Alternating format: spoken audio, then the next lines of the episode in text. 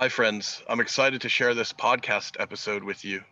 In it, our good friend Brigitte Mars, herbalist and author, is talking about the possibility that the cannabis plant is actually the tree of life, referenced in so many different cultural traditions. She brings together not only her herbal medicine knowledge, but also elements from the archaeological record to make a very compelling presentation Today's episode's a bit different than usual in that she'll be presenting directly with some beautiful visuals. And I just wanted to give you a heads up that what she's talking about and what she's sharing with us may be uh, pushing the envelope for some of us. And we may be uh, encountering terms and concepts we're not super familiar with. So I just invite you to approach all of this with an open mind and open heart and uh, be willing to go along for the ride. And I think you'll find you you'll learn something for sure, and uh, probably have a few moments of uh, food for thought. And I'll tell you one thing I know is certain: uh, I have not yet met a person who is completely uh, certain in an understanding of our history and prehistory several thousand years ago. There's been so much debate and evolution over the last several decades regarding our combined and collective history and this is something we're all still exploring together. So a challenge to you is that if any of you out there do have 100% certainty on uh, what was going on several thousand years ago, give me a holler. You could be a guest on the episode. And until then, hope you enjoy this one. And uh, uh, without any further ado, here is Brigitte Mars presenting the cannabis plant as the tree of life. Take it away, Brigitte. Welcome to the Y on Earth Community Podcast. I'm your host, Aaron William Perry, and today we're visiting with my dear friend, Brigitte Mars. Hi, Brigitte. Hello, it's my pleasure and honor. Thank you. Thank you. We're so excited about this very special conversation about the cannabis plant. Brigitte Mars is an herbalist and nutritional consultant of natural health with almost 50 years of experience. She teaches herbal medicine at Naropa University and the School of Health Mastery in Iceland. She has taught at Omega Institute, Esalen, Kripalu, Shivananda Yoga Ashram, Arise, Envision and Unify festivals, and the Mayo Clinic. She is a professional member of the American Herbalist Guild. And Brigitte is the author of many books 14. 14 books, including the Natural First Aid Handbook, the home reference to holistic health and healing, the country almanac of home remedies, and one of my favorites, the sexual herbal.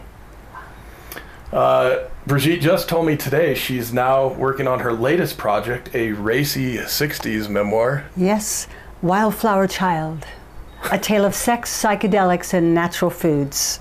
it sounds wonderful.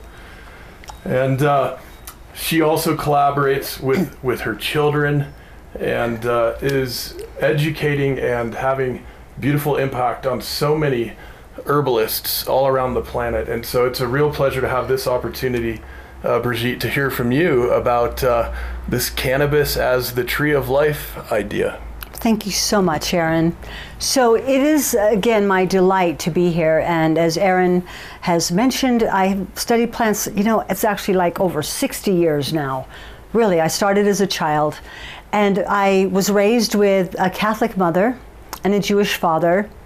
I went to all my friends' churches growing up just to, you know, meet more people and find out.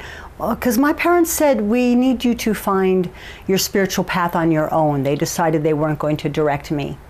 I studied Eastern religion in boarding school and I wrote papers on Hinduism, Buddhism. I teach at a Buddhist university, Naropa University, and through all the world religions, I have seen that there's a similarity. There's many, many tales of some tree that was going to help humanity. So it is not my intention to convert people. My intention is really to explore the spiritual traditions of as many world religions as possible and their connection to the lore, legend, and mythology of the Tree of Life. So I certainly know that if I were going to another planet and I could bring one plant with me, I can't think of another plant that has more uses than cannabis sativa. And when I heard about a plant in the Bible where they talk about the leaves shall be for the healing of, na- of the nations, I've always been wondered, wouldn't it be great if there was a plant that could truly help heal our nations? So we begin. So one of the many influences of all the world religions I've been exposed to is a book called the Urantia book, which claims to be written by celestial beings and brought here to uplift the evolution of the planet. I've been reading this book since I was 19, and you can see it's pretty large. It's been translated into 30 or 40 languages, and the word Urantia means earth. So some of the spiritual traditions that I talk about come from this book, but I want to say that there's none of these traditions that come outright and say, What is the tree of life? This is simply my uh, research and exploration. So we do know that in the Bible they talk about every, in Genesis, every herb bearing seed which is upon the face of the earth uh, you know, has value. There was no mention of like, but don't use that one. Now, the Urantia book does talk about a natural progression of evolution on this planet that came from uh, primates, and that is a whole other story. But I like to infuse the idea that perhaps there are truths in evolution and creation, truths in both of those. Now, many of us love these stories that we see on TV ancient civilizations, ancient aliens. Who were they? Why were they here? Where did they go? What was all that about? Hmm. If you find this interesting, and many of us do, uh, you uh, might be interested to know that the Urantia book talks about a group of celestial beings, a hundred of them, from different worlds came to our planet, Urantia, about half a million years ago. And uh, again, throughout history, on every continent, we see images and imagery and hear stories about visitors from other worlds. So perhaps. Now, it is interesting that cannabis has. Uh, very few relatives on this earth. Hops is the other closest relative to cannabis, which has long ruled the airwaves. Hops uh, is a sedative and an antimicrobial agent. And I recently heard that hackberry is also in that family. I'm not sure I agree with that, but you know, I'm not truly a botanist, I'm a medical herbalist, so we'll see about that. Um, it is also interesting that cannabis has male and female plants. There are other plants that have that type of uh, diversity, ginkgo trees, for example. But even nettles, male and female plants, but you know, it is interesting.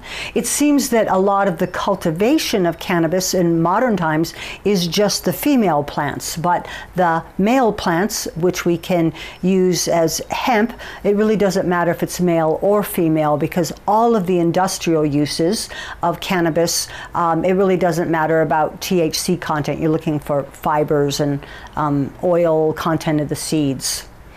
Now, it is interesting that this plant from this tiny little seed can grow as tall as a tree in one season. That's amazing.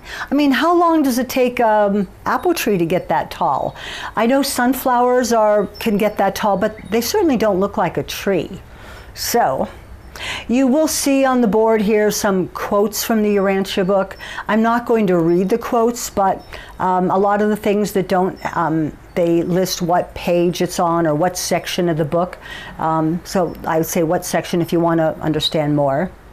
Now, most of you, I assume, if you are watching this uh, program, you know that cannabis uh, can be used to make rope, fiber, fuel, fabric, it can help heal so many of our environmental problems, and we know that there are so many of them. But it is interesting that one of the oldest mummies on the face of the earth was buried in a hemp shroud. It's interesting, this mummy was found in China and had red hair. And there have been many, many mummies, ancient mummies, found with bags of either cannabis weed or even cannabis seed Yes, they don't always report that in the scientific magazines just because they don't want to get the school children too riled up, but I'm telling you, it's there. Uh, and the cannabis leaves can be used for animal food. The seeds can be used as a high protein food. Uh, cannabis seed is said to be the highest source of vegetable protein on the planet next to soybeans. But we know that soybeans are one of the most genetically modified plants on the planet, and many people have allergies to soy or find it difficult to digest. So, a digestible vegetarian protein. And, you know, need I add that in 1941, Henry Ford made a car where the body was made mostly out of hemp and that it was fueled on hemp? I mean, truly, paint, varnishes, oil, uh, airplane fuel, there's a lot we could do with this plant, but it competes with many, many industries. Well, one culture in Africa, the Dogon people, believed that they were visited by a group of extraterrestrials from a planet called Canis Minor, also known as the Two Dog Star. Hmm. Two Dog. Doesn't cannabis, canis, hmm, and bis mean bi, like two, like biennial or bicentennial? Hmm, interesting, cannabis. Hmm. Well, the doggone people, hmm, from the dog star, hmm. Anyways, these people uh, believe that they were visited by extraterrestrials who taught them about cannabis. And I believe that this is one of the earliest cultures that have invented uh, a certain kind of pipe that was used for smoking cannabis. And they like to dress up in their festivals and honor these celestial visitors that came to visit them. It's also interesting that they knew about this companion planet to Sirius hundreds of years before it was discovered by scientists, but yet they knew it was there. Go figure. Ah, well, you know, this book that I read, the Urantia book, it talks about evolution and then these extraterrestrials came and about half a million years ago around the same time that the celestial visitors came there had a natural progression in evolution where in one family were born children of different hues red, orange, yellow, green, blue, and indigo. Wow, all born in one family. I like that idea. So remember, the ETs are here and they brought a plant with them, a shrub of Edentia that grows throughout the universe. Well, if these celestial beings were coming here to civilize humanity and teach them about things like weaving and uh, animal husbandry and hygiene and trade and government and education and you know perhaps the, the alphabet, what plant could have, you know, showed them how to clothe these people, have lamp oil in their huts, um, have building material, another use from hemp. You've probably heard of hempcrete, a breathable, fireproof building material. Well, it's just uncanny, yes. Well, Carl Sagan, who I happen to know, was a cannabis user. As a matter of fact, he is the mysterious Dr. X that Dr. L- uh, Lester Grinspoon writes about in his book Marijuana Reconsidered. There was a mysterious Dr. X who was a cannabis user, and it was Carl Sagan. Yes, he used to have his own TV show and wrote Cosmos and talked about billions and billions of worlds. Really cool scientist dude, also a cannabis user. But he believes that cannabis is perhaps the oldest cultivated plant on the face of the earth. And the word sativa actually does mean with a long history of cultivation. Yes, there are a few other plants that have sativa, like alfalfa, medicago sativa, and oats, avena sativa, garlic, allium sativum. But I can just think of, you know, a few of these long history of cultivation plants. So again, here's a plant that could help humanity feed their animals, feed their families. Now, if we look at the ancient Babylonian clay tablets, which uh, people have seen in museums, and we certainly have pictures. The one in the top left is actually a modern rendition, but um, most of these other pictures are actually uh, uh, rock carvings that depict perhaps extraterrestrials guarding this plant. perhaps the tree of life. I mean, they are guarding it, and you see these two like bird beings. You know, they were able to fly, travel throughout the worlds. They're holding these pine cone symbolic things, which might relate to the pineal gland, some believe. Um, but again, you know, in the top right, you see these like kind of, you know, goat humans guarding this plant. And then uh, on the, the, right next to that, you see how like these fish beings, like these, hmm, maybe hybrid creatures. Who knows? But they're often depicted guarding, guarding or standing over this tree of life. And then you might also notice that in some of the pictures, there's like a celestial being, like a bird above the plant, maybe signifying that it is a plant that comes from another planet. Now, on the very bottom right, I have a picture of um, cannabis sativa. It is the oldest drawing known of cannabis sativa, done by the herbalist uh, Dioscorides, who went on a battle tour with uh, Nero when he was uh, conquering Rome and uh, Roman Empire lands for the Republic. Um, but here we have a picture that you might see looks a little bit like some of these other pictures, perhaps. So the Bible and the Urantia book and many world tales talk about a war in the heavens.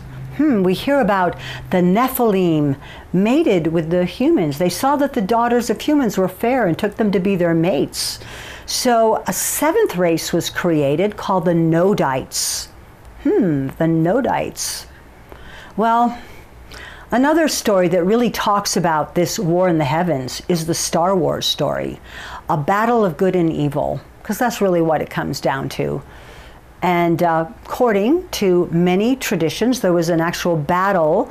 The Urantia book says we were not the only planet involved in this war in the heavens, but of the 100 celestial beings that came to visit our world, 60 of them joined the Lucifer rebellion, and 40 stayed loyal to the Creator. What would you do? Well, I think maybe a lot of people didn't know what to do and what was the right choice. Um, and this was not only a war of the humans, but also celestial beings. And it pervaded, um, it affected several hundred planets. And because of this, our planet, Urantia, became quarantined. We stopped having the free and easy communication with other worlds that many other worlds enjoy.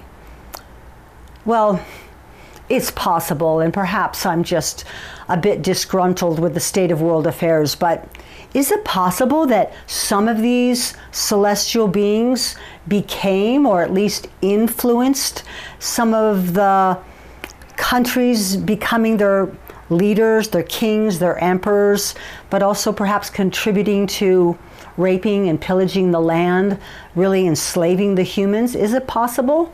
And then we did hear that these celestial beings, some of them mated with the humans, creating a seventh race. Maybe even those people were considered gods and heroes, the mighty men of old that you hear about in all the legends.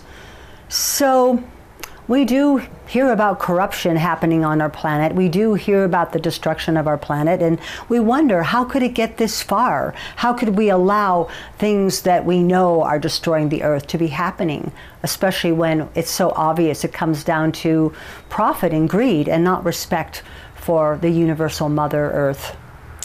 So, um, yeah, war in the heavens. Well, someone stayed loyal to the Creator I consider Van the steadfast one of my eternal heroes, though we've never met yet. But he kept the tree of life safe. He was also a celestial being, an extraterrestrial, who moved the tree of life several times to keep it safe and at one time lived in Turkey.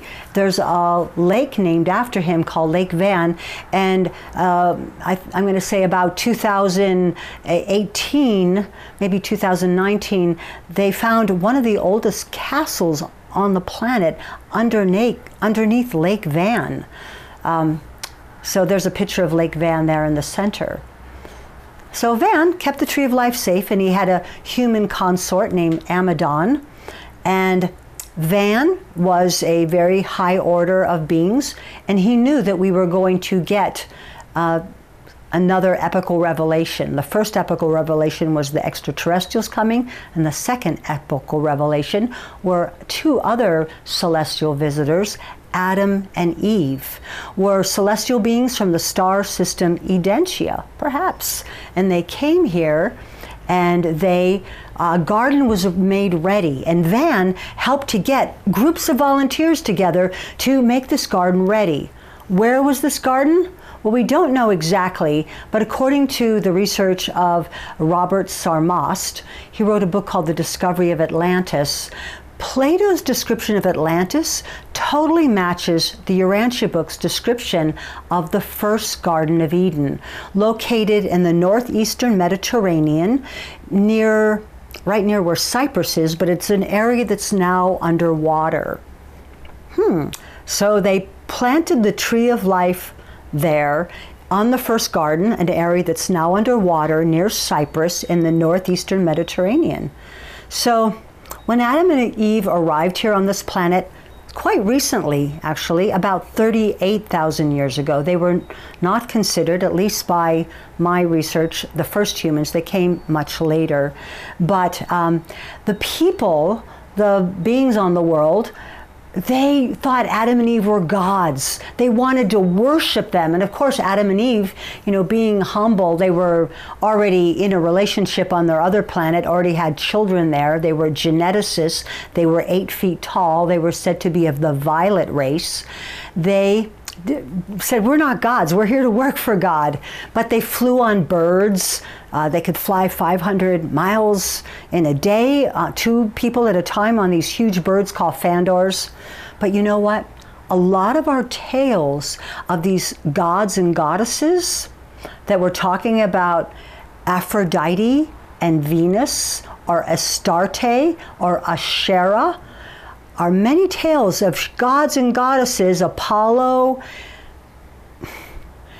they who came from the stars, star beings. Hmm, interesting. There's that tree again with the celestial bird over it. Now, Adam and Eve lived peacefully in this garden, and they were said to be immortal. They were supposed to eat from the tree of life every day, and they also were raw foodist. They are also said to have imbibed space emanations like light and perhaps neutrino streams into their being. So, you know, when I the, the Urantia book describes cannabis, uh, or uh, describes the tree of life. Forgive me. Cannab- they describe the tree of life as a super chemical storage battery. But when I think of this little tiny seed that can grow as tall as a tree in one season and do all these things and be so high in protein, well, I could see how it perhaps was a super chemical storage battery. Because to me as a medical herbalist and a nutritional consultant i think of uh, super chemical storage battery is going to be some kind of plant that serves so many nu- nutritional needs. So I early on wrote a hemp cookbook, and we know that it contains a type of protein called edestine. It has uh, excellent profile of essential fatty acids, high in omega 3s, more than omega 6s. Like it meets all the criteria. The leaves are high in beta carotene, and you might have even heard of people you know, finding out that they can cure themselves of different diseases using cannabis I could see why that might be a problem. That completes, competes with a lot of industry. But in any ways, one of my favorite uses of cannabis is to drink a juice from the fresh leaves, which is not psychoactive but makes you feel really energized. Super chemical storage battery, perhaps.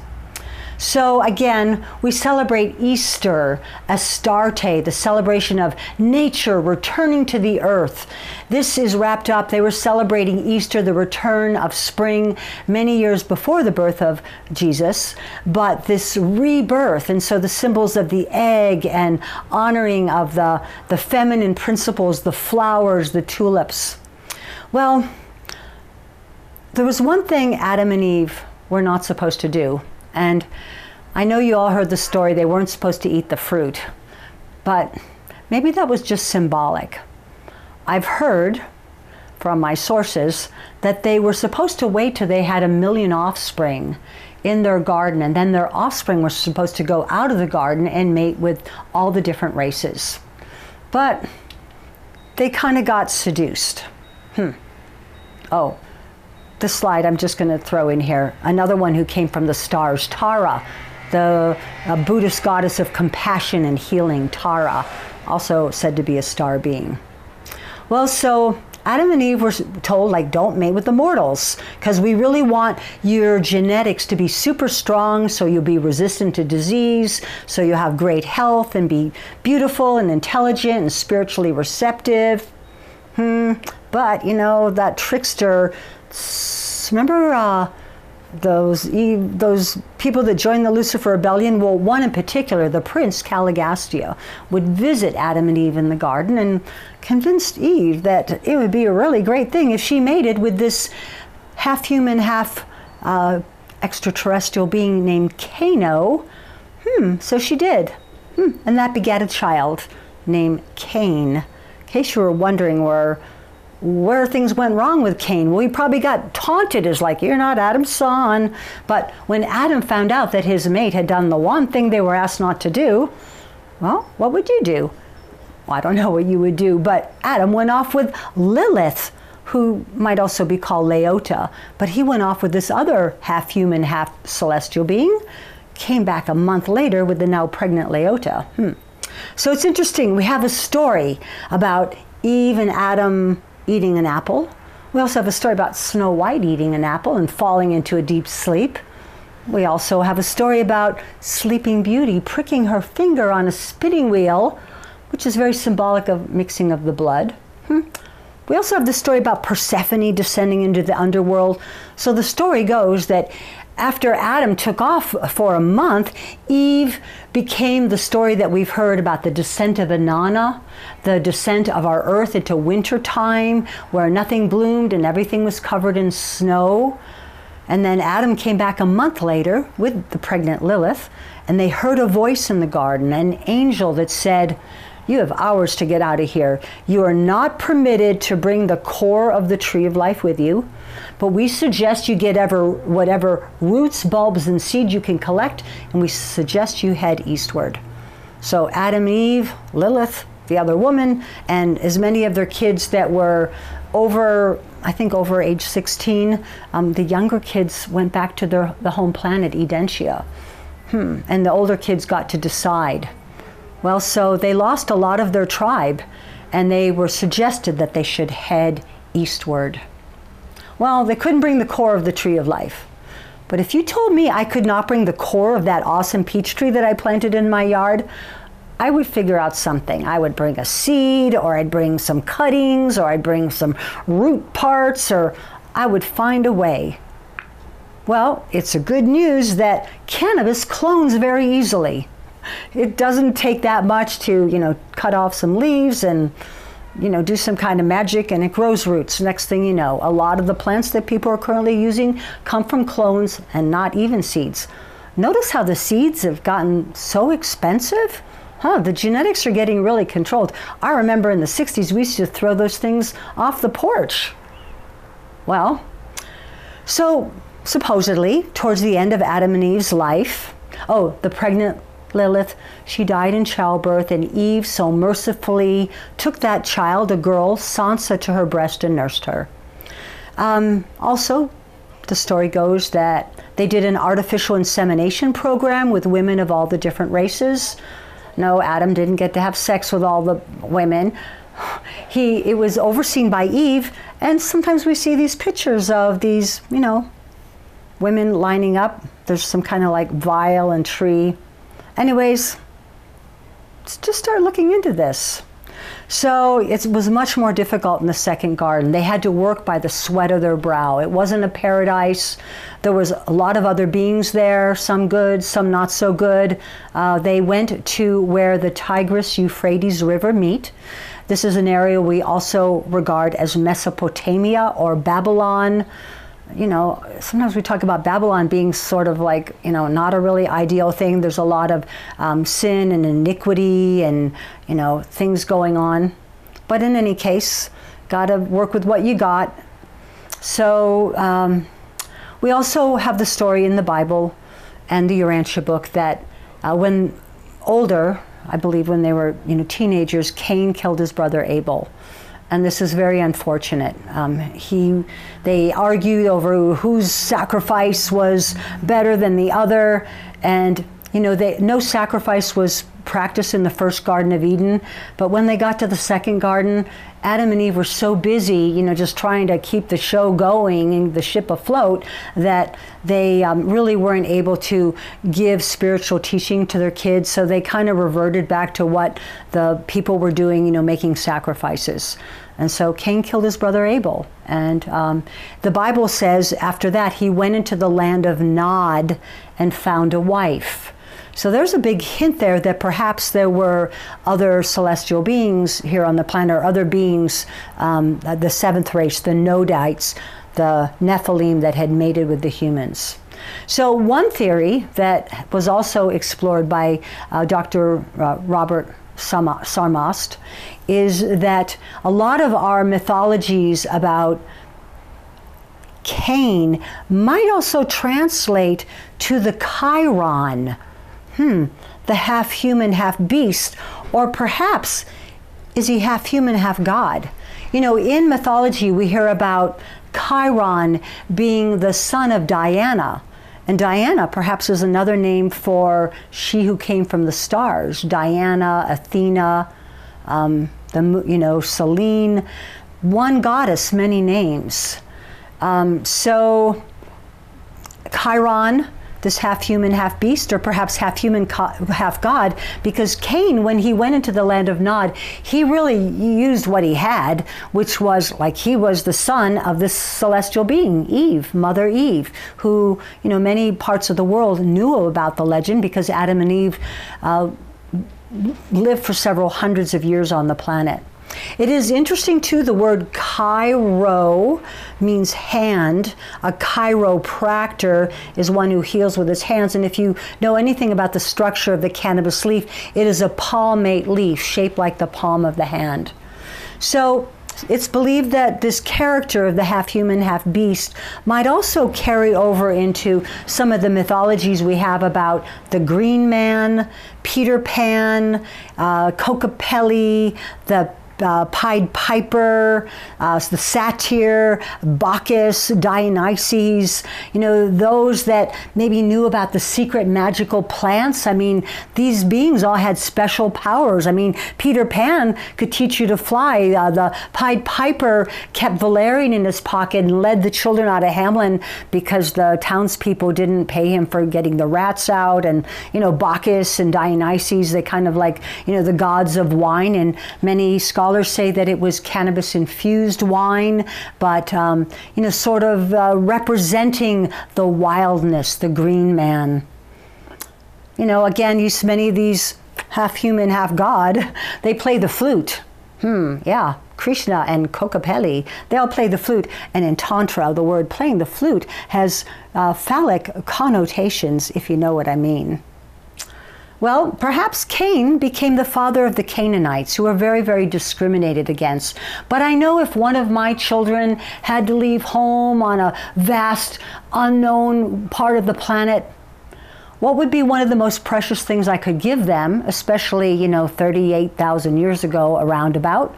Would be some hemp seeds because then they could help civilize the part of the world they were going to and teach those people how to make food and fuel and fabric and lamp oil and you know protein and all those amazing things.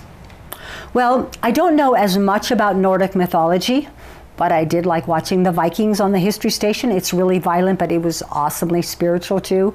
They talk about a world tree, Yggdrasil.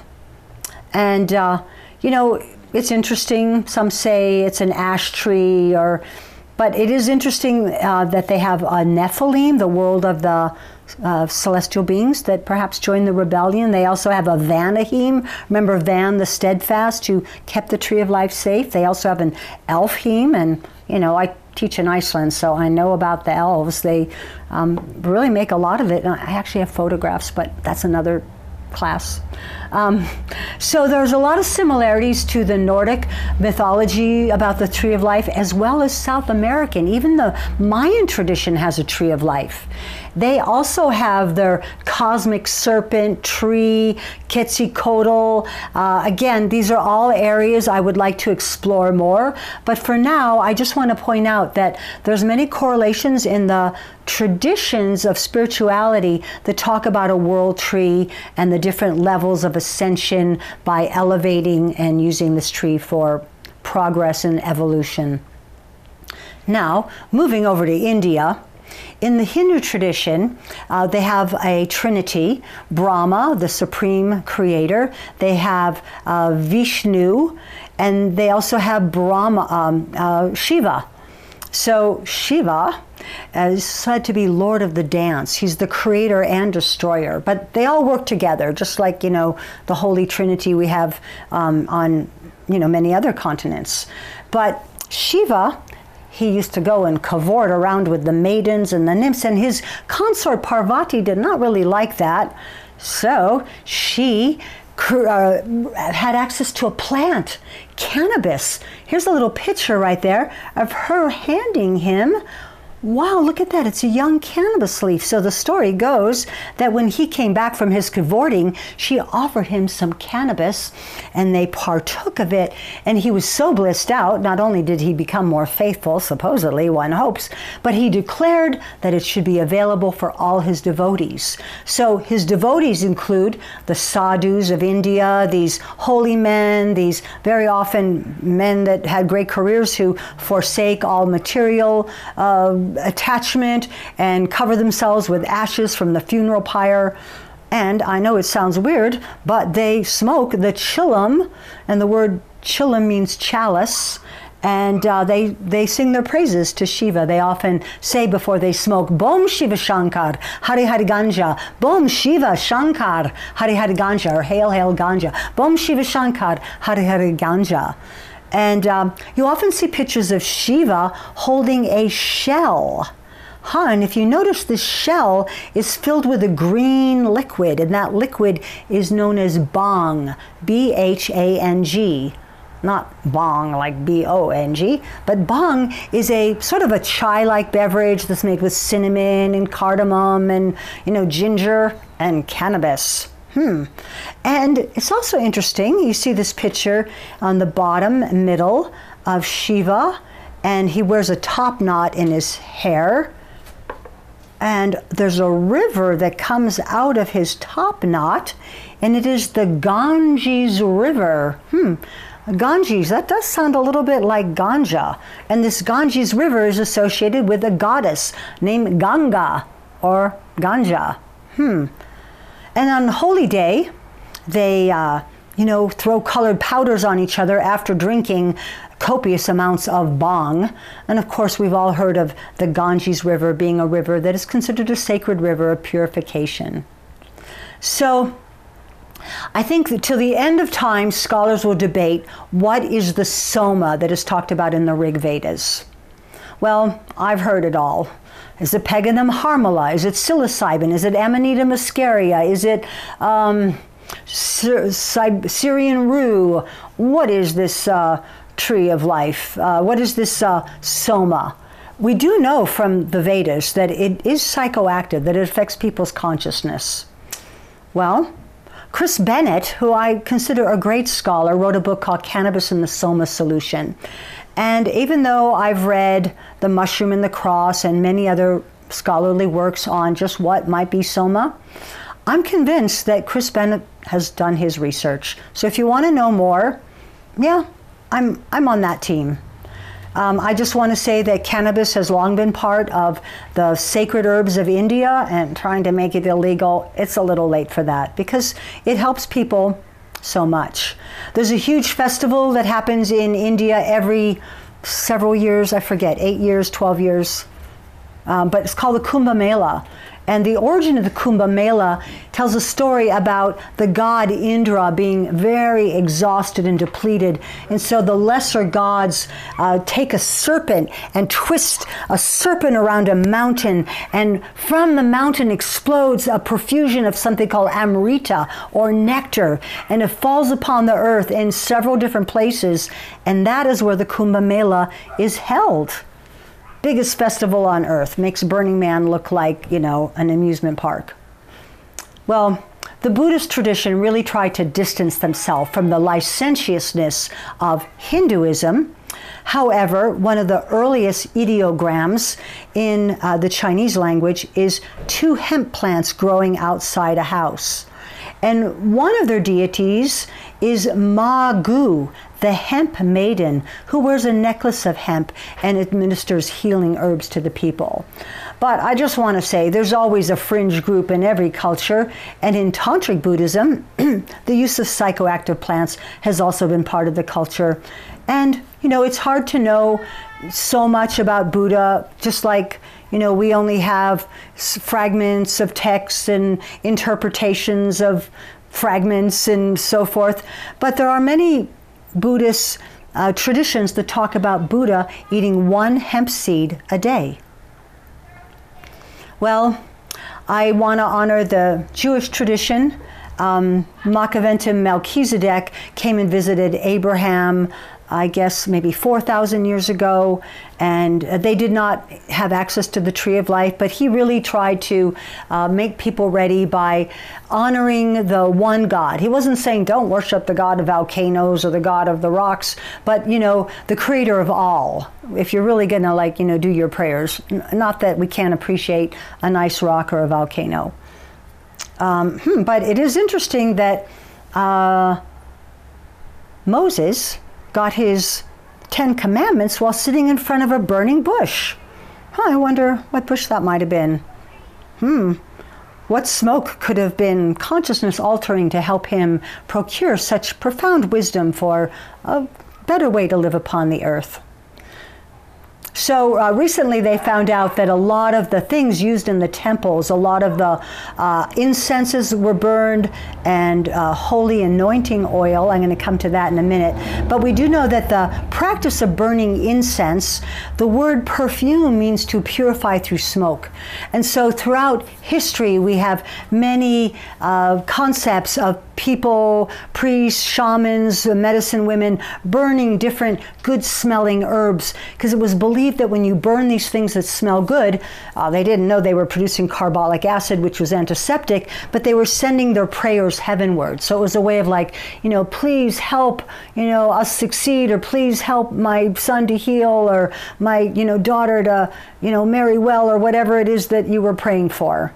And we also have uh, referenced that in the Oracle of Delphi, uh, that the women who were the priestesses would foretell the future and would burn cannabis and other herbs in braziers as a way of gaining inspiration. So there's something very mystical about smoke. Um, some people have even like looked for images in the smoke as a way of like looking for signs, as you know many many cultures have done when you know this is what they have to work with. It's a good thing Nostradamus wasn't around during the witch burning times. He probably would have gotten in a lot of trouble for some of the books and things that he did, but you know, we still talk about him to this day. So, burning incense, a way to send your prayers heavenward, and also to create an antiseptic environment where it might be safe to, you know, pray or worship. So, one of the oldest known cultivators of cannabis is said to be the Scythians. And the Scythians were the first people to um, domesticate the horse. Because they were hemp growers, they were able to make rope and fibers and therefore uh, rope in the horses and lasso them. But we also know that they uh, burned cannabis in these braziers and they would create like a tripod and put cloths over it, and then they would um, get inside the cloth and inhale the vapors, and then they would dance and sing and cavort. Um, but they conquered much of Western Europe And it was really their ability to have uh, domesticated not only the horse because of their domestication of cannabis. And because cannabis can get so tall, they invented a scythe, which is that tool that you see used to cut hemp. And you can see how tall it grows and how even tree like it looks. Okay, so let's see. So uh, the Old Testament talks about a holy anointing oil. And the holy anointing oil is mentioned many times in the Bible, um, but they say that it was made out of cinnamon, myrrh, olive oil, and cannabosum. Huh, cannabosum. Yep, that's what I say. But in the third century, BC in a Greek translation, because we're talking about the Old Testament, of the Old Testament, they translated cannabosum to be calamus, Acorus calamus. Well, calamus, even though, you know, I hear Walt Whitman was a cannabis head, I tried it once and it made me sick. Um, it's not a really great healing herb. It doesn't have the market value. Mm, Burned as an incense, I've certainly never done it, and I've certainly burned a few sticks myself. Huh. Can, calamus is also a water growing plant. So, would a plant that grows in water be so prolific in, you know, the dry desert land? And the Bible also talks about canna being a fiber plant. And Acorus calamus is not a fiber plant. But cannabosum as cannabis is definitely a fiber plant. Didn't we say that we've seen shrouds made of cannabis? So, uh, so the holy anointing oil is also used uh, by the apostles, and according to the Urantia book, Jesus had a corps of women apostles, which conveniently got locked out of the Bible or left out of the Bible, but that resulted in women being locked out of a lot of other things for the next couple thousand years. Well, I want to give honor to the Zoroastrian religion. Uh, the Zoroastrian religion, look, there's that flying bird again. They used a plant sacrament called Haoma, which sounds a lot like Soma.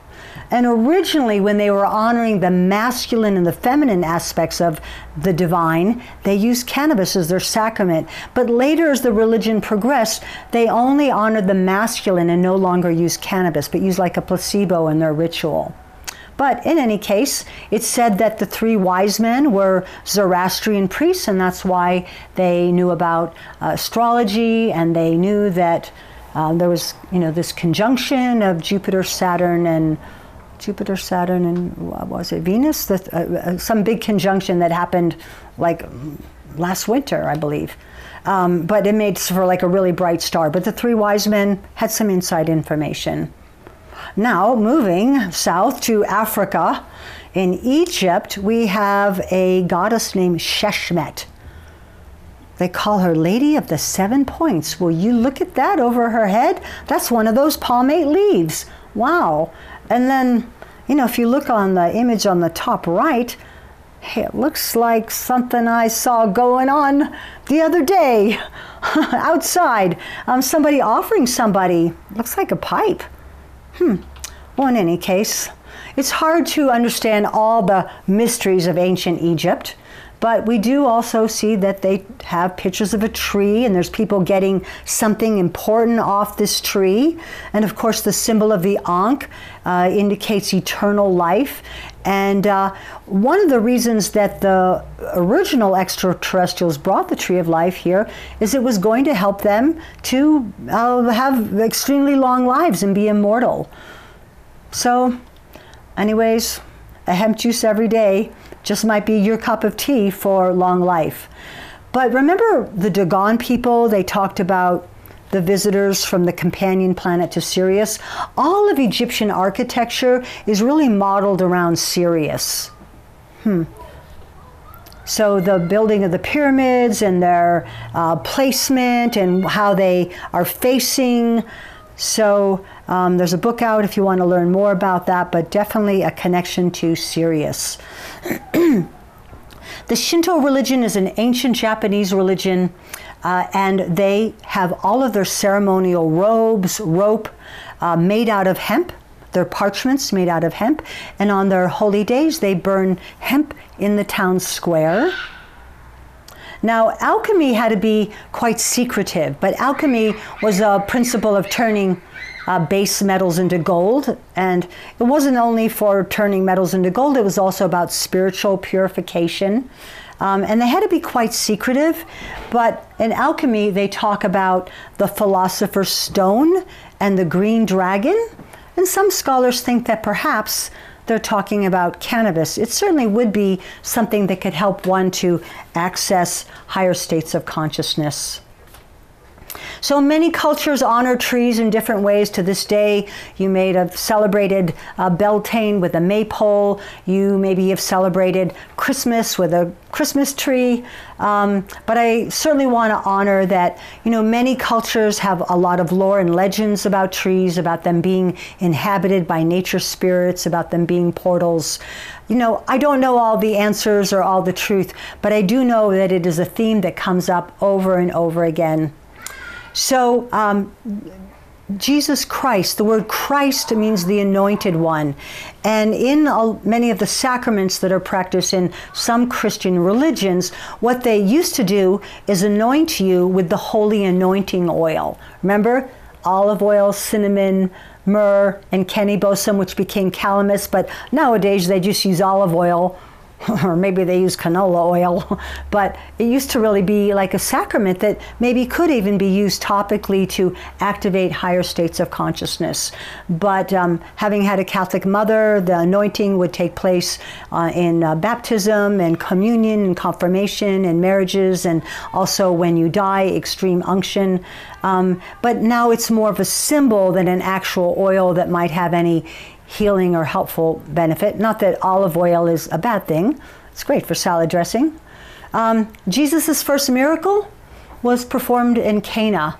Um, he did it as a favor to his mother. They ran out of wine at a wedding. But the reason why I mention this is because I wonder what they grew in Cana. Hmm, maybe the Canaanites had been there before with some of their magic seeds. And here's a picture from the 12th century of Jesus healing the blind. And personally, I don't think Jesus needed anything to heal the blind. He definitely had some superpowers, but look at this picture sticking out of this rock above these two blind men. Well, if that isn't cannabis sativa, I don't know what it is. So I just want to give honor to the corps of women apostles that was left out of the Bible. Now, Asherah, one of the things that happened, remember how, you know, Eve got blamed for the fall of man and they got kicked out of the garden, but, you know, Adam, he was gone 30 days. She was only, she only had a one afternoon stand. But Asherah was the consort to uh, Yahweh, and her plant was cannabis. And people would make offerings to Asherah. They would honor the Queen of Heaven, who is also perhaps Eve. And when they honored the Queen of Heaven, they had prosperity, they had enough to eat. And when they were no longer allowed to have this plant, they had hunger and they had strife. And so, one of the things that you see in the old world is a lot of the statues of the goddess, of Venus and Aphrodite, um, they were defaced. No, they didn't make them with no arms or no head. They cut the arms and the head off to deface them. And another extension of this is the witch burnings, where women who were often the herbalists, the midwives, perhaps the elders of the village, were seen as a threat it was believed that if you had an illness or you had a hard time in a birth, that it was between you and God and, and intervention um, other than the medical establishment was seen as taboo. And so, very often, those that carried on the tradition of the healing herbs were often the persecuted ones. Good thing I wasn't alive then. Okay, um, it was also a great way to like get your land or you know blame the pretty woman in the village for like turning your milk sour or your crops infertile or you know maybe you were just poor and uh, you know a burden on society. But this must have been a very dark time between the 1400s and the 1700s. And they gave us Mary. Uh, you know, we love Mary, super cool. Um, Mary, you know, she's she rocks, but she became the substitute for the goddess, and uh, certainly nothing wrong with her. But they kind of channel all that worship of the divine feminine into um, Mother Mary. It is interesting, didn't they call it marijuana? Hmm, Mari. Hmm. So the Sufi, kind of some of the hippies of Islam, would use cannabis in their spinning ritual. Um, but I also want to honor the Quran does not forbid uh, against uh, forbids against alcohol, not cannabis. Therefore, it's also been part of the culture. And some really great medicinal cannabis comes from that part of the world as well. I want to honor the Rastafarians who uh, talk about uh, I and I, that you and I are one, uh, that we should use cannabis as a sacrament with prayer. They also call the chillum, they call it the chalice, um, and uh, have a lot of respect for um, a spiritual leader, Haile Selassie, um, and believe that he is perhaps a celestial minister come here to uplift the people. So, uh, Jah Rastafari. So I love that one of Abraham Lincoln's favorite things to do was to sit on his porch with a pipe of hemp and playing his Hohner harmonica. And I know you probably have all heard that both George Washington and Thomas Jefferson said, sow the hemp seed everywhere, because this was a plant that could really help our country get established so we wouldn't need to rely on foreign imports. And people were actually taxed in colonial uh, America for not growing hemp because this was going to allow us to make sailing um, sails and soldiers' uniforms and uh, again animal bedding and feed and food and fuel and medicine. Hmm, well, what happened? Some of us have always believed that cannabis had healing properties. I just want to honor the Sisters of the Valley. I don't think they're real nuns, but they long believed in the healing properties of cannabis. In Denver, we actually have a international church of cannabis. I have presented this very PowerPoint there. Well, I was talking about how most of the cannabis right now, who knows what it's going to look like in a few years from now, but this plant, even though we've had legalization in many states, it's usually the female plants that are being grown and the male plants are picked off, although the male plants, like I said, for hemp and industrial purposes is fine. But all that stuff that's being grown in warehouses using lots of fluoridated water and very expensive electric lighting, um, those are all the female plants that, in a sense, are in captivity. And it does remind me a little bit of the cattle industry, where it's usually the female cows that are milked, because I don't think many of the male cows are being milked. Um, and then in a hen house, that's all female chickens, yeah, because they lay the eggs. Hmm. So some of these industrial grow ops, you know, remind me a little bit of hen houses, kind of females in captivity, women in burqas. So in any case, I'm into, you know, freeing the plants and freeing the planet. I think really for the good of the planet, we need the male and the female plants. It's not that I don't like, you know, certain strains of cannabis and high THC content, but really the seeds are really going to be a big part in the fiber and the fabric of what can heal our planet. But no, uh, cannabis has you know, is still illegal in many parts of the world. We have become a pharmaceutical nation. If you don't think so, just watch an hour of TV. Um, you know, plants that are healing have long been prosecuted since the days of, you know, the early part of the um, 1400s. Um, we have been told that we must only get well using uh, prayer, uh, uh, penance, and giving money to the church, as well as pharmaceutical drugs. Um, but yet, cannabis has been used to make many, many kinds of medicine for sleep, for anxiety, for uh, healing, for inflammation. It is also interesting that we have an endocannabinoid system in our bodies. Really? We actually have a system that is designed to be receptive of cannabis? Boy, that's pretty amazing. There are a few other plants that fulfill those endocannabinoid system. I'm told that wild oregano is one of them, cloves. Maybe we're going to see more research on that.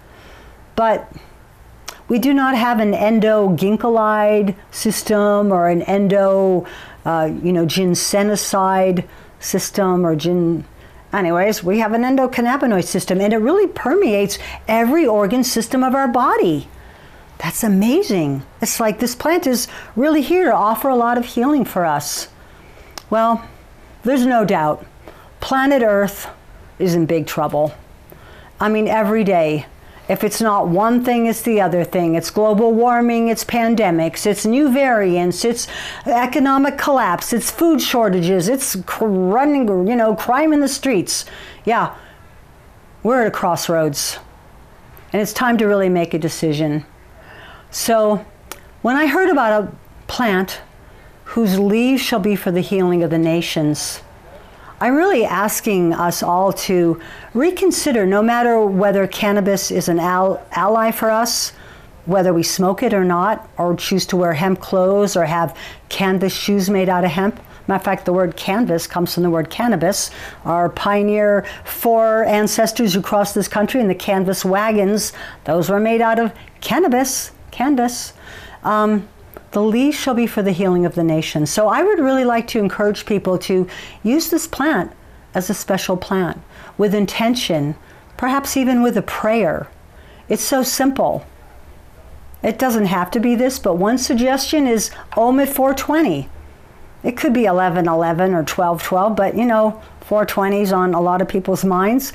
I was working at a pharmacy today, and what did I do at 420? Standing in the front of the vitamin C, I just went, um.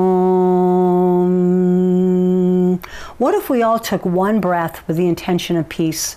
Doesn't mean we need to smoke weed, but just focus our intention on harmonizing with one another. I have great hope for the future. I know we can get really distressed about all the problems on our planet, or we can focus on solutions. So, with all the plants that I've studied, here's a plant that offers more solutions than any other plant I know. I thank you so much for listening, for exploring these topics. I hope that you've had a good time and it gives you something to think about. I wish you all many blessings. The Y on Earth Community Stewardship and Sustainability podcast series is hosted by Aaron William Perry, author, thought leader, and executive consultant. The podcast and video recordings are made possible by the generous support of people like you. To sign up as a daily, weekly, or monthly supporter, please visit yonearth.org backslash support. Support packages start at just $1 per month. The podcast series is also sponsored by several corporate and organization sponsors. You can get discounts on their products and services using the code Y on Earth, all one word with a Y. These sponsors are listed on the yonearth.org backslash support page. If you found this particular podcast episode especially insightful, informative, or inspiring, please pass it on and share it with a friend whom you think will also enjoy it. Thank you for tuning in. Thank you for your support. And thank you for being a part of the Y on Earth community.